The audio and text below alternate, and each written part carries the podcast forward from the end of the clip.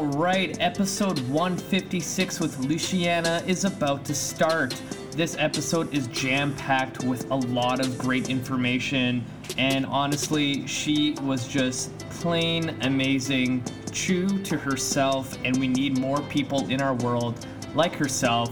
I'm really excited for you to listen to this one. So, without further ado, here is Luciana. Hey guys, welcome back to another episode of Cut the Shit Get Fit. I'm your host, Rafal Matuszewski, and joining me today is another person with a complicated name, Luciana. Say hello. Hello, yay, hi. Um, so I always like to start the show and ask my guests, what do you got planned for the weekend? All right, so weekend for us is getting up early because we live in a really hot part of California and it's usually in the higher 90s or low 100s. Um, and so we've been doing a lot of yard work. We have about six acres and a lot of it is lawn. So I am mowing lawns, getting up early, uh, keeping my children fed and alive while my husband works outside and possibly um, an adventure away from the heat, maybe to the beach. We're, we're going to see. We gotta we have to balance our time in the heat with our time away, but it's a it's a process to get all the kids herded into the car and out. So nice. Well, yeah. six acres, that's like a full time job to keep that maintained. Um, it can be, yes. We we planted a small fruit orchard and we have pistachio trees and we have lots of lawn. And so yes, it is it's a lot of coordinating which things need to be watered, especially during this time. But it's beautiful when it's green. So it's just how long can we keep it green? Fair enough. Do you guys have any water bans right now out in California? No, but there are okay. talks happening about um, how the water should be distributed, you know, shared with LA, shared with San Francisco. And so we live in a really agricultural area, and the farmers here are definitely fighting to preserve their rights to the water. And, and it's, it's a really big topic of conversation here for sure. Currently, we have no like restrictions on what we can use because we live in the country. I think cities have different restrictions because they can only water during certain times. Um, but right now, no. So we're, we're definitely keeping an eye on it and seeing how it develops and how it will affect us just as people who live out in the country. Yeah. Because you guys get forest fires quite a bit out in California, right? Yeah, there, there's a really big fire burning right now in the Mariposa area. It's called the Ferguson Fire, and I want to say it's last time I checked, it was 18,000 to 21,000 acres. And wow. we know people who live there who, you know, they're kind of on call to evacuate if necessary at certain times. And so, yes, there there's quite a few fires burning at this time of year, but there's also amazing fire teams in place and smoke jumpers and people who come in from all over just to fight these fires. So we are fortunate that there's multiple level levels of, you know, help arriving at all times. All right, fair enough. Um, so to get this thing going, I would love to get an introduction from you of who you are, what you do, and how did you get into industry in the first place? Awesome, absolutely. Okay, so um, I am a self care coach and strategist, which means that um, I basically help people help themselves. I guide them in making choices from like the deepest, truest parts of who they are that are the best for them. So if they want to be healthiest and happiest, what does that look like for them? And it's different for everybody, so it's very customized usually and personal, which I love because I'm a very person focused type of coach. And I got into doing that after being a teacher. I was a teacher and a coach uh, for about 10 years. And then I had a herd of children, and that um, shifted my career. I, I chose, I made the choice to go from working in the school system to staying at home. And I did that. And I didn't want to give up the parts of my professional life that I loved, which was working with people and coaching and teaching. So I tried to find a way to merge motherhood in my schedule with still doing the things that I loved that were separate from motherhood. And it started out really just kind of doing some movement and nutrition stuff with people when I could here and there. But as I got deeper into it, I realized it all starts with the mind and like the mindset and how you think about yourself. And it's just a deeper layer. And I really wanted to go into the deeper parts of myself and help people do that also. So it was born partially of necessity, partially of interest and curiosity. And now it just feels like it was a natural evolution of me as a person. Um, so, yeah. Okay. Kind of, so what's kind of like your typical client? Like who reaches out to you and is there like a kind of a common theme of people that you see or is it all kind of walks of life? It's honestly lots of different kinds of walks of life. Um, in the beginning, it was a lot of moms. It was a lot of twin moms. It was a lot of just regular moms who were who were basically interested in how did you get your body back after babies. And I thought that was such an interesting question because I was like, it never left. like, it's always been here. But um, the whole concept that as soon as we have children, uh, it needs to be hard and fast to look like we never did, never sat right with me. Um, and so I started realizing that I didn't want to just help people um, change their bodies to feel better, to look better in their own minds, reach those goals, but to change their whole perception about why they would do that in the first place. Um, so, a lot of moms in the beginning, I've always loved high school kids and working with young adults. And so, I also do like um, schools will hire me to come in and teach skills to their teams. And i i love that because it's it's getting them at an earlier age and saying look everything is a skill. You can learn it. You can practice it. You can get better at it. There's there's nothing that you cannot learn. And and kids aren't always told that. I think that sometimes they buy into the i'm smart or i'm not i'm athletic or i'm not the the either or the black or white. And um, teaching them that, that that's not real. It doesn't have to be real and it doesn't have to be something that you buy into or believe can be a really powerful tool to get a kid at that age. So i love working with high school kids and teams and then uh, besides that it's really just people interested in taking care of themselves and understanding how to do that and increasing their self-awareness it's it's a lot of self-awareness like what do I need? Why do I need it? And how and when can I practice giving it to myself in a way that feels good, in a way that fits in my life, in a way that is non non like judgmental and non shaming and just goes with the flow, if that makes sense. Yeah, yeah. I'm I'm happy you brought up self awareness because like I think that's very very important, but it's kind of hard to at least for me, I think, to teach that to someone. So I'm kind of curious if you have like I don't know a strategy or something that someone can become more self-aware.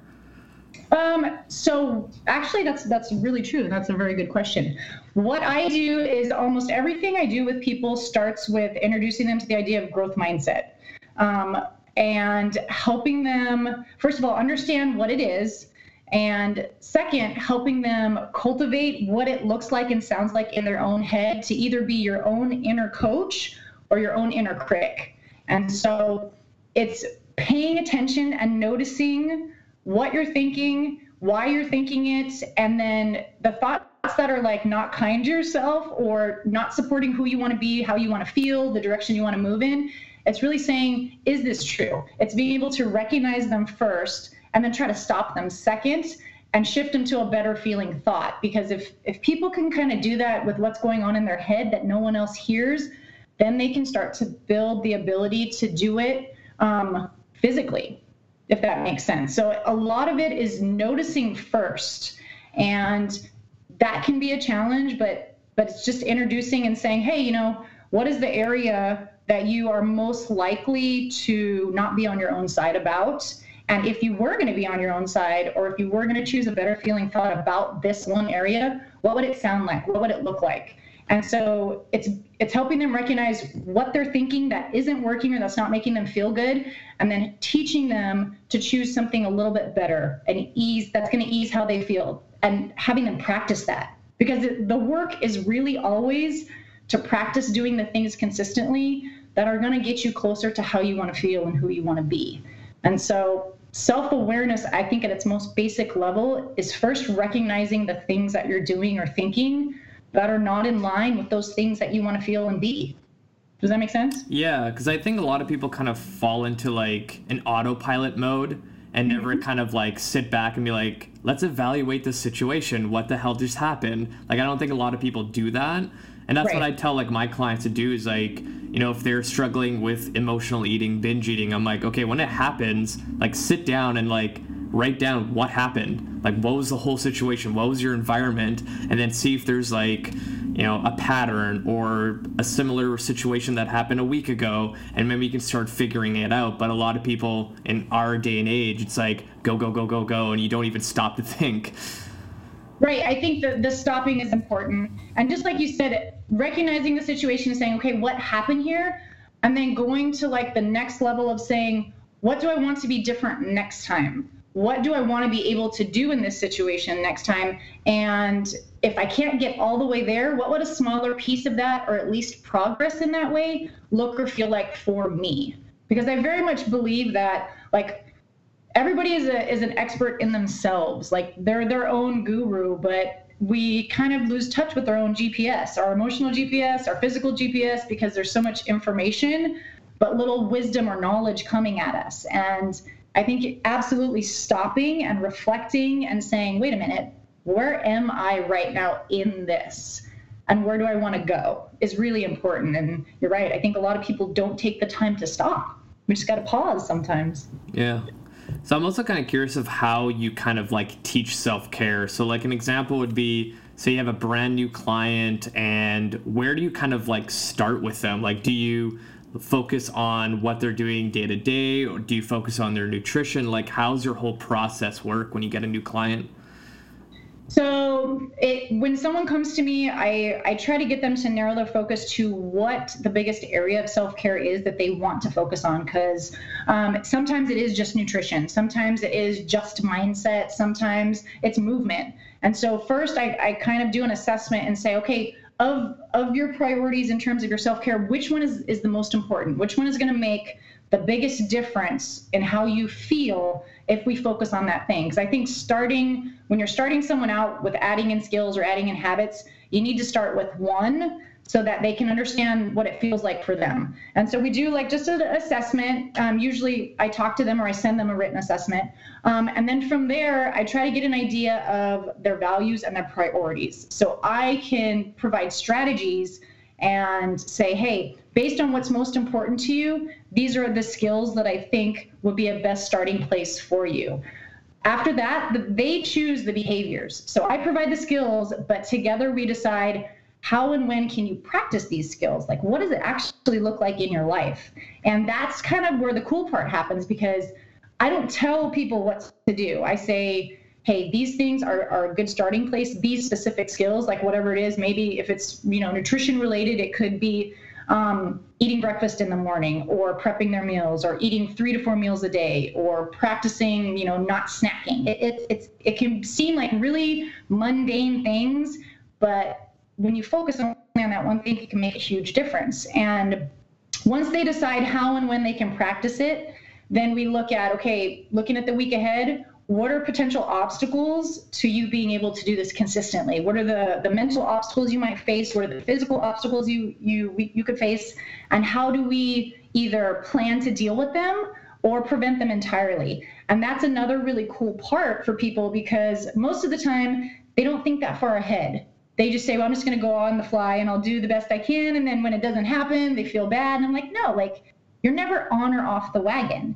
You're always navigating, and everything that happens is just feedback. It's just in information to help you make a better choice or a different choice or a choice more in line with what you believe and what you want to do as time goes on. That's all. It's not like a condemnation of your moral character, which I think is is important to talk with clients about also. Like the goal is to make mistakes so you understand that doesn't work what's going to work you know? And so it's a lot of helping them reflect helping them plan ahead and continuing to um, encourage consistency continuing to encourage what's working for them and a lot of building of self-efficacy. I want people to not have to hire me again and again and again. I want them to be like okay like i understand now this process of identifying the skill, practicing it, um, thinking in a way that's going to allow me to learn from all my mistakes, and then replicating it in each of the areas of my life that I want to add more well-being into, or more health into, or more, you know, positivity, more enthusiasm, whatever it is that you want to add more of. You have a system for doing it. So. No, and I'm happy you brought up um, like the importance of making mistakes because I find that almost everybody when they try to get down the route of fitness and health, it has to be perfect. And if it's not perfect, they're like, F this, I'm not doing this anymore. I'll start on Monday. Yes. Yeah, I think that we've been kind of sold and told a right or a wrong way of doing things in a lot of different areas of life. And I don't think that that exists. So um, I absolutely think that making mistakes and is part of the process. It's part of kind of figuring out what works for you and what doesn't work for you. And it, it's necessary. It's absolutely necessary. And it, it doesn't have to be something that you feel ashamed about. It's, it could just, again, it's just information. It's just feedback, you know? Oh, definitely. Um, the next thing I wanted to get into is motherhood because for some odd reason, when I started in this industry, I didn't see it until like maybe a couple of years into my career, but for some reason I connect to mothers really, really well, and like 90% of my clients are all moms.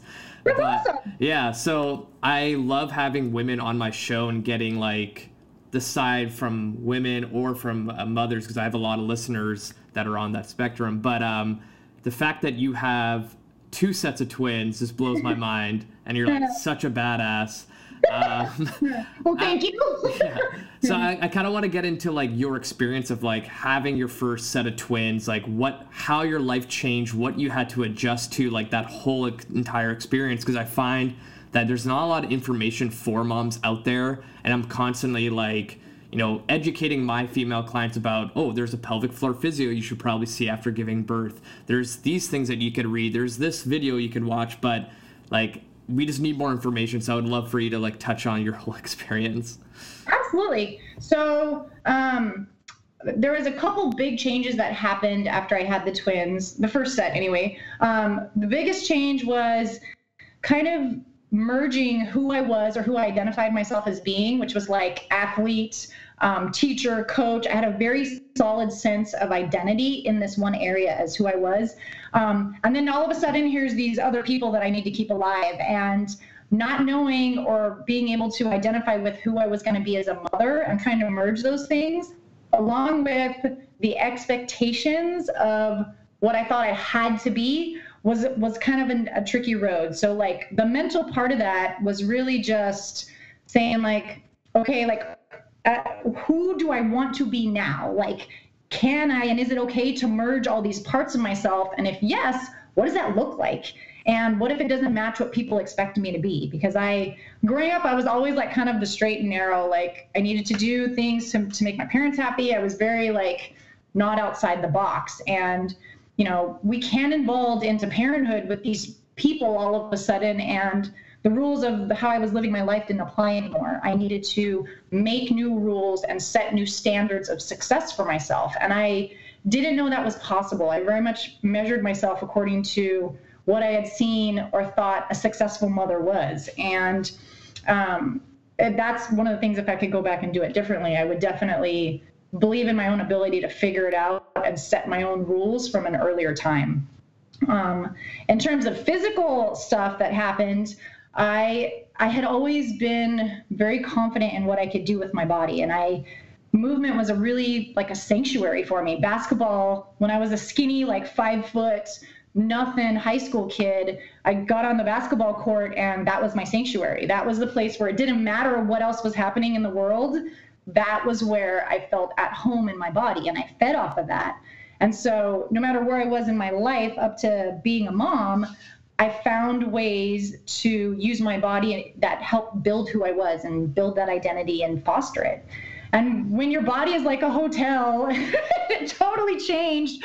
I gained like 70 pounds. I just got, you know, I was, I became a different size, which meant I could not do the things that had led me to feel confident up to that time.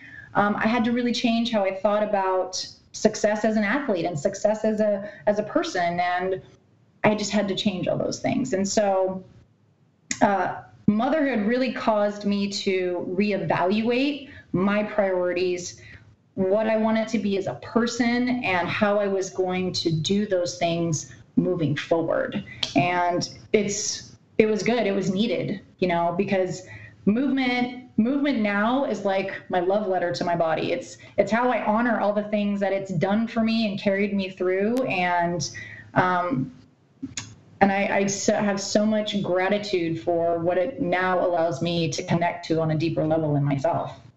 So.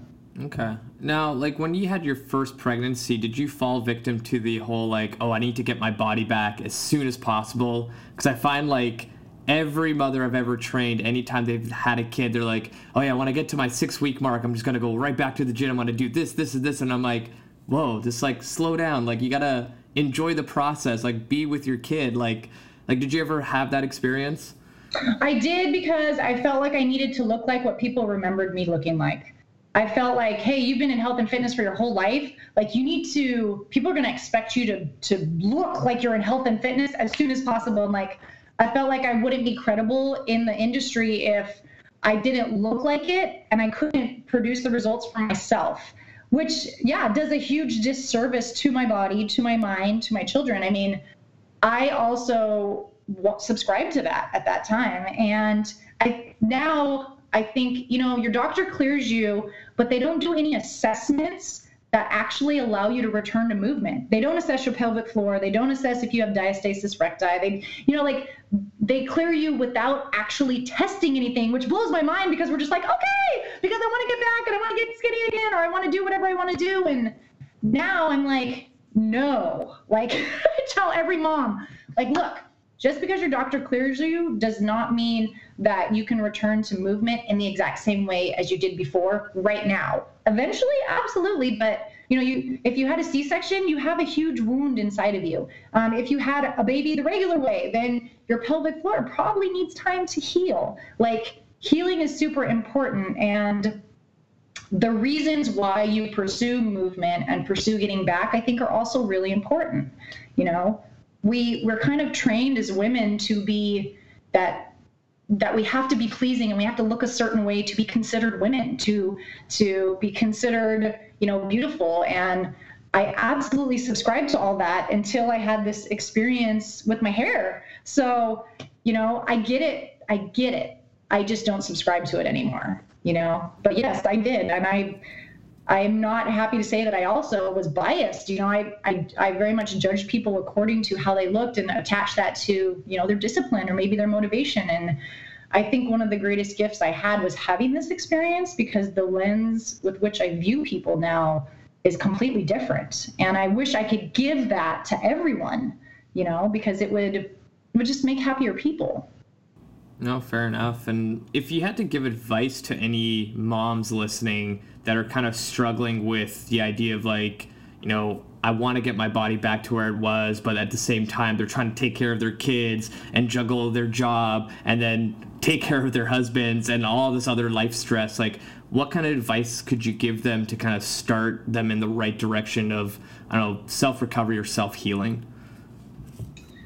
I would say, first of all, like, set your own standards for success. So, like, when I when when all the kids were young and we had like three year olds and one year olds, my standards of success were not getting an hour workout in. They were feeding people, eating myself, taking a shower, and getting outside once a day. And so I think you have to set standards of success that are both attainable and allow room for growth or adding it on. Um, I think you have to put everything through your own filter. So just because somebody says you need to do this or do it this way doesn't mean that you have to actually change anything that you're doing or adopt that philosophy. Really tuning into like, what are my values? What are my priorities? How do I want to do this? What is, in what way can I do this that is going to foster my mental and physical health long term and consistently build it? That's that's how you start it i mean and it's it's hard because if you come from um, if you come from working out really hard like you come from a crossfit situation you come from a competitive athlete situation your natural your natural inclination is to go hard and fast right away.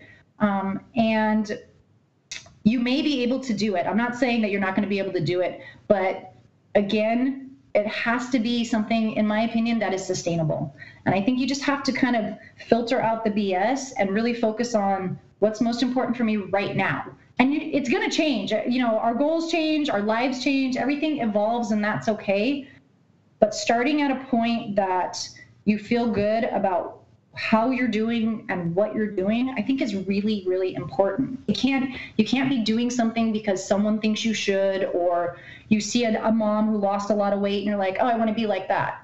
Because it's just not going to be sustainable. It's got to be connected to what is the deepest truest thing for me and how do i want to move forward with this? No fair enough. Um, the other thing i wanted to bring up was like i think it was on your website saying that like after your second set of twins when you started getting back into coaching because you didn't really like how people said like oh what do you do for a living? And you're like oh i'm a stay-at-home mom. So how was that experience like juggling all those kids starting a business and like prioritizing your time that everything would like run smoothly? Like at what point did you decide that you wanted to start this coaching business? Um so i I started the coaching business when I felt like I was very suffocated by the day-to-day demands of the kids to be perfectly honest like i went from a very social environment where i felt challenged because teaching there's kind of there's there's guidelines of, what you do but but every day is different because you know you're dealing with kids you're dealing with people and so it, it was a really good challenge for me on a daily basis to to deal with people and to teach in a way that you know, was enthusiastic. And it was just a really good environment that I came from to an environment where I, I couldn't talk to anybody because, you know, you know, kids are kids are they don't talk for, you know, a couple years. And it was a different level of neediness than I was used to. Um, my movement got completely restricted because I was nursing babies or feeding somebody else, or you know, there was a lot of sitting that I wasn't used to. So I really started the, the business out of a desperation to be mentally stimulated, out of wanting to talk about something and to be mentally challenged. Um, and no, it was, it was not a popular decision. I, am totally throwing it out there. it, it wasn't a popular decision because um, I was supposed to give all my attention to my kids and all the time be there and have that be my only focus. And I get absolutely that for some women, that is satisfying for them. And I don't begrudge anyone that. I say, hey, you know, that's that, that's the thing that satisfies you the most, do it. For me personally, I needed a balance. And I'm not like 50 50 balance, but I needed a balance of mental stimulation and challenge separate than motherhood in addition to motherhood. And so it was a lot of prioritizing, it was a lot of getting up early um, it was a lot of really intense focusing on small tasks over time and being okay if I didn't meet the exact goals that I set for myself. I mean, I think in the beginning I had really clear expectations of what I thought I should be able to do. And when I couldn't meet those goals for whatever reason, um, plot twists happen, um, I felt bad about that. And I don't feel bad about that anymore. I absolutely set goals and I work towards them, but I also understand that my priorities change according to how my kids are doing and what's happening in my relationship and um, just what life presents me to deal with. And I'm okay with those priorities shifting a little bit.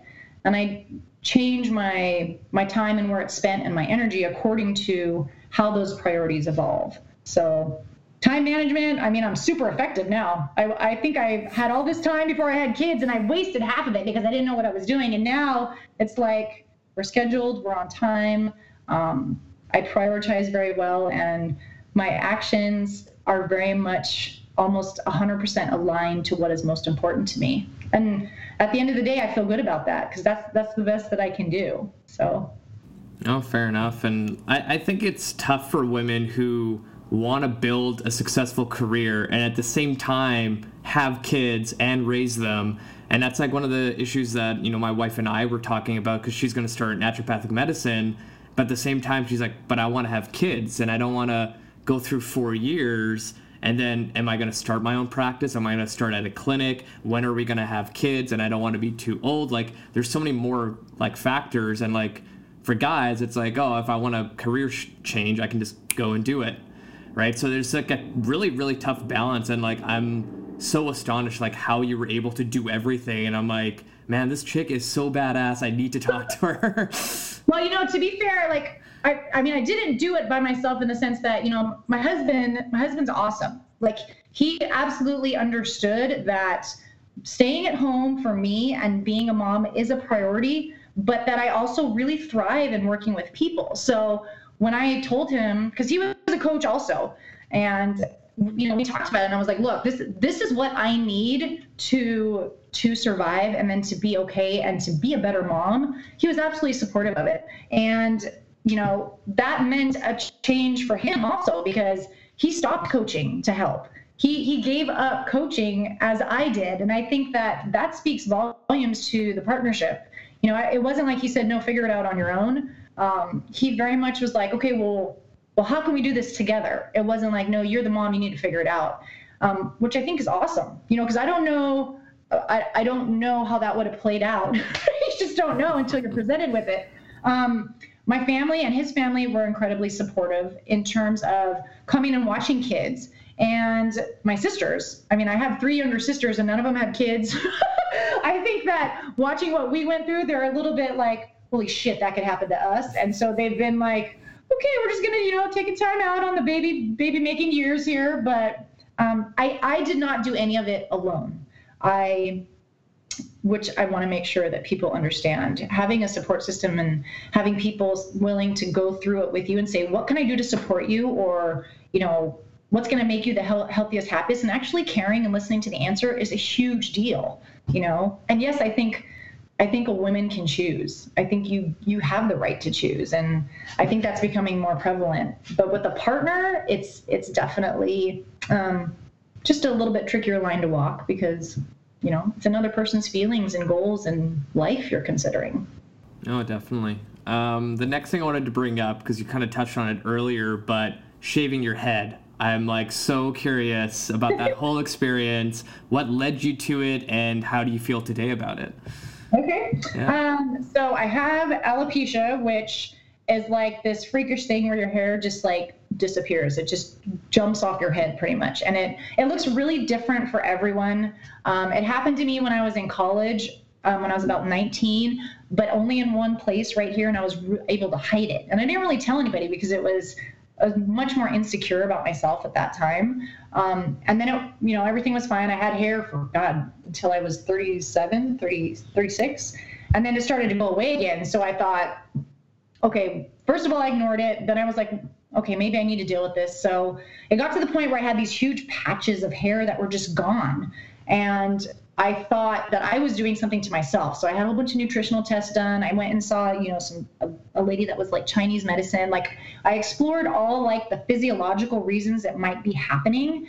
And then it occurred to me that there there might be something else that I needed to get from this experience other than just trying to get my hair to grow back. And the options, no one ever said you don't have to have it grow back to be okay. Everyone was like, you need to figure out what's wrong. You need to go, you know, get treatment for this. And i i got shots in my head. Like that was the best treatment they could offer me at the time was we can give you shots in your scalp in the places that the hair is not there and maybe the hair will grow back but you're going to need to get them every two weeks. And i did it one time and it was freakish. You know i had a bloody scalp. My kids were freaked out. I was like yeah this is not happening. This is not the best option. And there was no guarantees. And so i thought you know everyone's telling me i have to grow it back. I have to you know, which I interpreted as meaning like I have to look a certain way to be pleasing so other people are okay with this. And I thought, what do I need to be okay with this? And there's a couple things going on in my mind at this time. Number one, I was really, really aware of how my kids were watching me deal with it. I mean, they're there the whole time. They see the hair being gone. They see how I, you know, how my mood changed, how the things that I did. And I'm always aware of the fact that my kids are listening to everything I'm saying and they're watching what I do. And I really wanted, I really wanted my actions to match my beliefs. And in order for that to happen, I had to really reassess my beliefs about beauty at that time.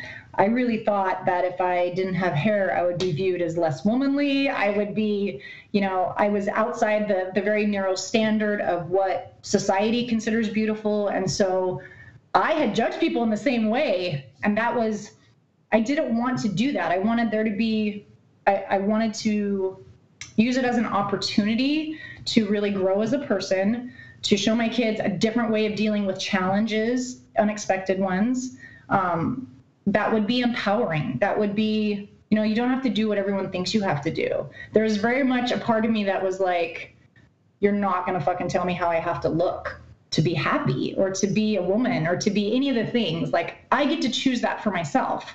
And so when I shaved it, it was a little bit scary as I started to do it. But when all the hair fell away, it was very empowering and freeing because it was like, I felt like there was no box anymore. Like I, I had kind of released myself from the box of being what I thought I had to be and what I had to look like.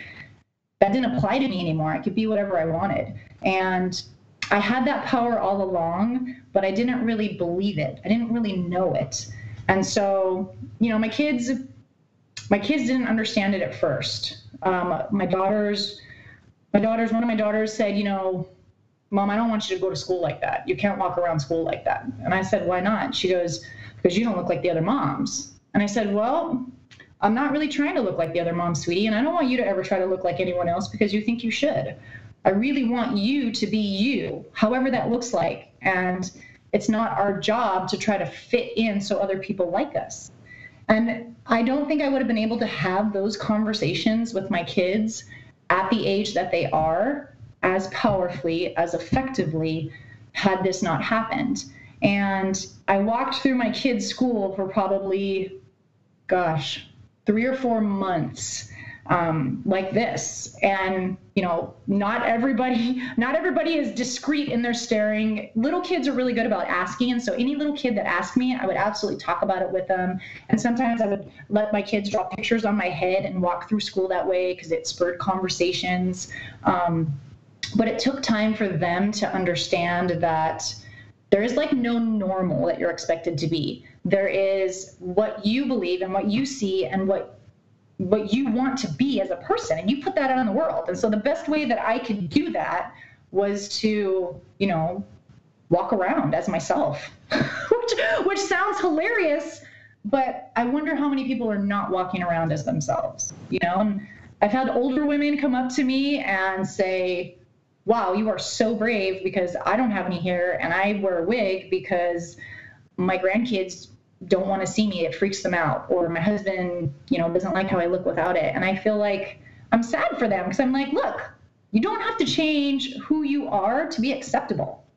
And i don't think i would have had that experience had or that belief i wouldn't have changed it had i not had this experience. So there is nothing bad that i can say has come from this experience so far i mean all of it has led to amazing conversations some really hilarious stories, and um, a deeper understanding of who I am and who I want to be and how I want to help people see themselves as they move through the world. Oh, that's amazing. And I think like you you just kind of open the conversation because like like you said, people will look at you and maybe the people that are like thinking of maybe doing the same thing now they have the confidence to go to you ask you about your experience and if that conversation was good they'll actually almost have like a weight lifted off their shoulders that it's okay to do this if you feel like that's gonna you know make you who you are. Because like a lot of people just want to be other other people that are not themselves just to impress people who don't even care about you. Right and i think that um i think that kind of also we are we're kind of sold a flawed premise in the very beginning that that um, the things that make us different are flaws so, like the things about our bodies that make us stand out for whatever reason, whether it's stretch marks, whether it's, you know, wrinkles or freckles or, you know, anything that makes you look different than what the narrow standard of beauty that we've been sold is. You know, it's long hair or it's big boobs or it's a small waist, it's this, it's this, it's this. And if you if you believe that because when you look differently that you are flawed, then of course you're going to feel bad about yourself. I, I don't buy into that. I stopped buying into it when I when I looked at myself and I thought, okay, this is this is who I am and it's different and that's fine. Um, am I okay with it? Like I don't have to view myself the way other people might view me because I have way more respect for my body and myself and what I've done. I mean, I have stretch marks, of course, because I had I got really big, but I, I love the fact that I can look at my body and see the story of my life. You know, I, I have had amazing adventures with my body and the things that it can do And when I look at it, I think back to, you know, the adventures I had as a college athlete, the being a hotel for kids, and um, now just all the amazing conversations that this has spurred. I, I can't tell you how many conversations with women I've had who have been have talked about like I can't wait till this part of my body is different, or I can't wait till till I can change this, when my waist is smaller, these things. And I think I can't wait until people stop judging each other about how they look. I can't wait until nobody feels the need to comment on somebody else's body or attach it to who they are and their moral character. I can't wait until we view each other as people and not like bodies, ornaments, you know? And so those kind of conversations I really cherish because maybe a 21 year old girl will see it who like thinks that she has to be super super lean in order to get a boyfriend. Or maybe a young girl who lost her hair like me and is the only one at her school that looks like it will see it and be like that's okay. You know i'm going to be okay because she's okay. And they'll just deal with it in a different way one that feels good for them.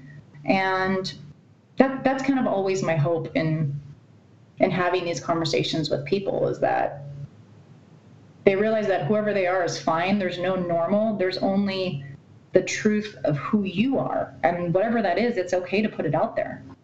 Love it. I love it. Um, the next thing I wanted to get into is body image issues because, like, I brought this up on my show so many times. And, like, one specific thing that I always remember is I have this one client. She can literally do six body weight pull ups. She's like lean, strong, and everything you can imagine and then she'll still have days where she's like oh this part of my body is not lean enough or i don't like how this looks. And i'm like are you kidding me? Like you you look amazing. So mm.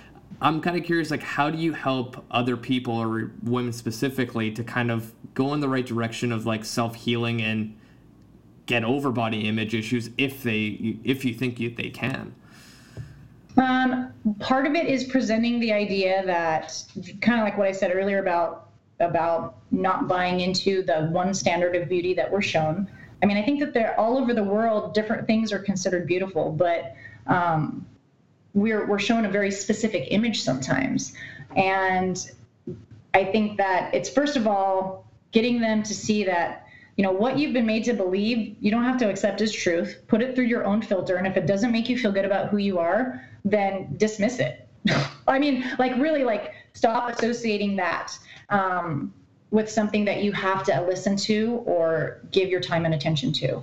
Uh, second is, I think when we look at pictures of others, to kind of check your own thoughts and be like, am I thinking that this person is better because they're thinner, because they have this feature that I want, and to stop associating those things together. Moral character is not tied to how you look. Like, and I think that in health and fitness, sometimes those things are like you. It, it can mean you're more motivated if you look like this. Well, no, you you have no idea how that person got to that end picture that they're showing you. So helping them kind of put a BS filter on what they see and what they're listening to and what they're exposing themselves to. Social media, if it is used in a positive and empowering way and it makes you feel good, can be something that's awesome.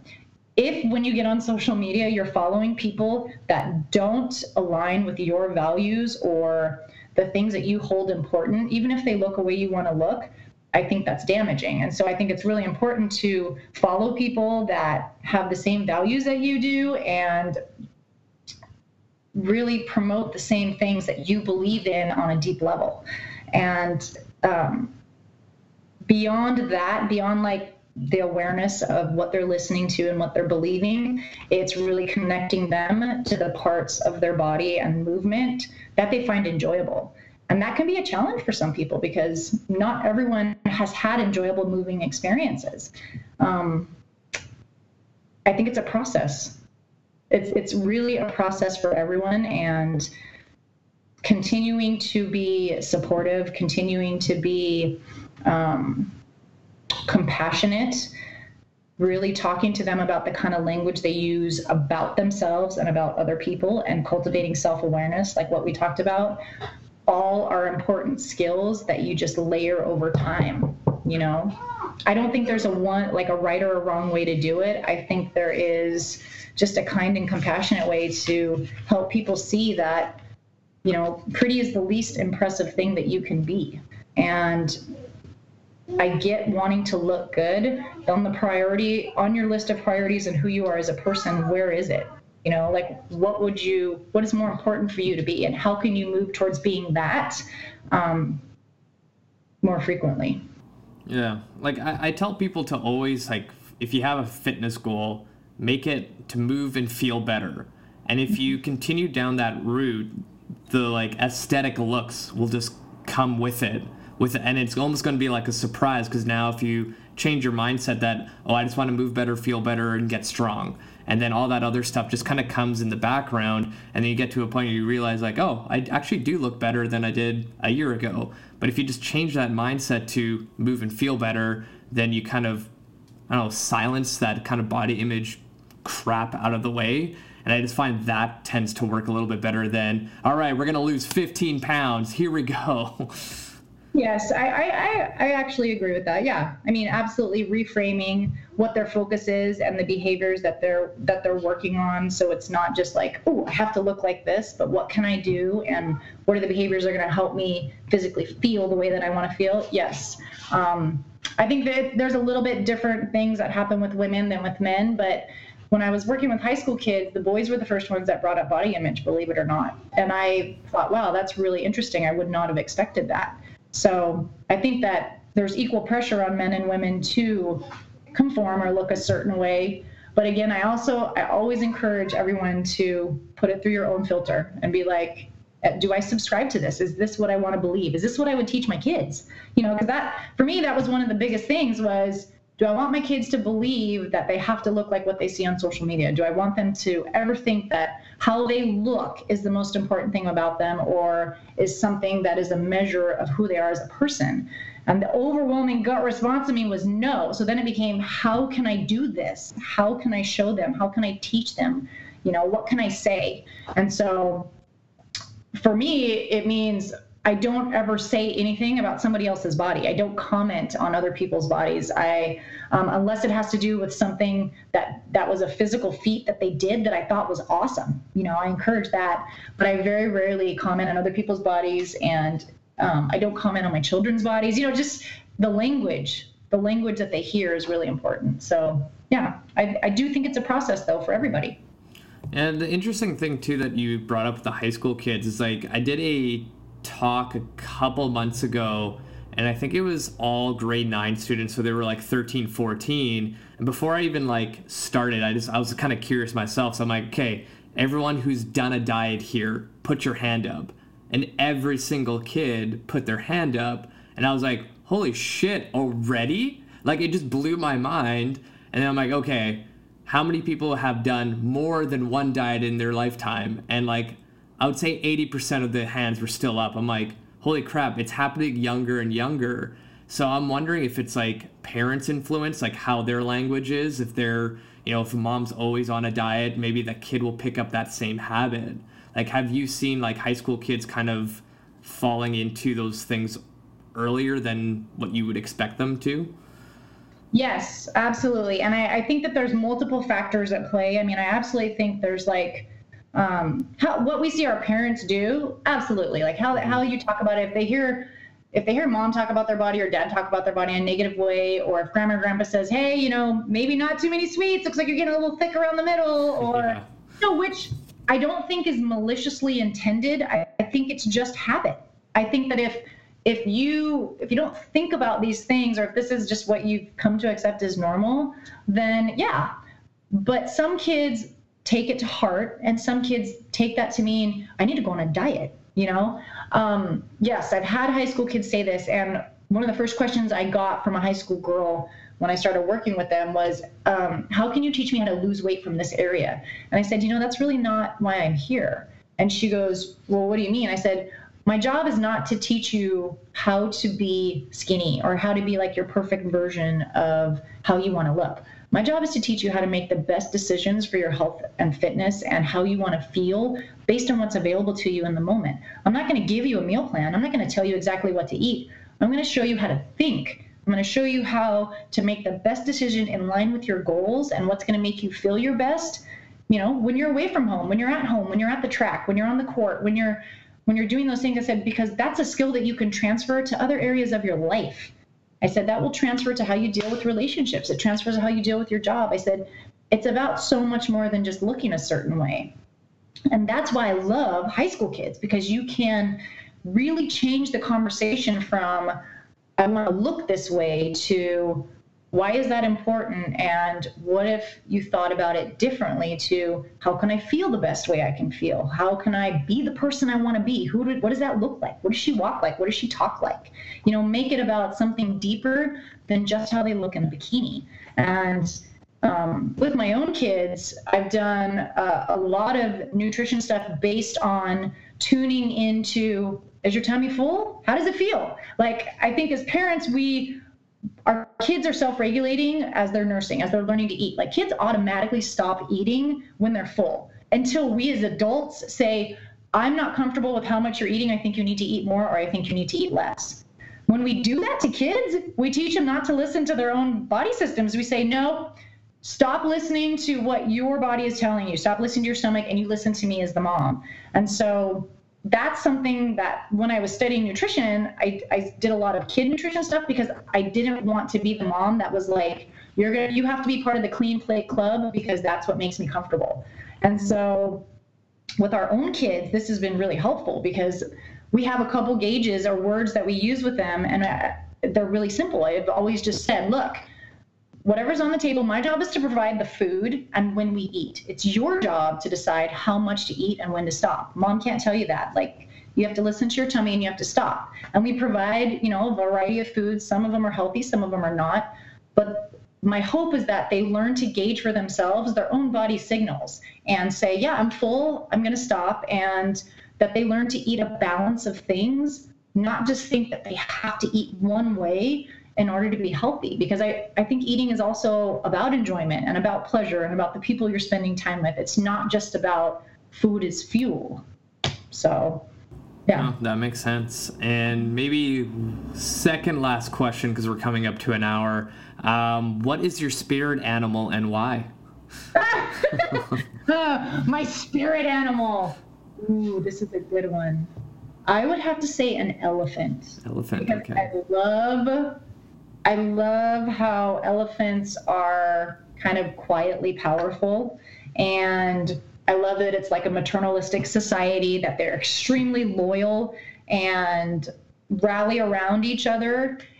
And I just, I, I, love everything about them. I would have to I would have to definitely say that. I feel like they're both wise and warrior. And I strive to be both of those things in myself. I want to be both wise in how I deal with people, but I also want to be warriorish in that no, I'm tough and I, I'm grit and I'm all these things and um, I will I will make it through all these things. So I would have to say elephant. awesome. Uh, so very last question: Where can people find you online to learn more? And if you have any projects coming out, let us know.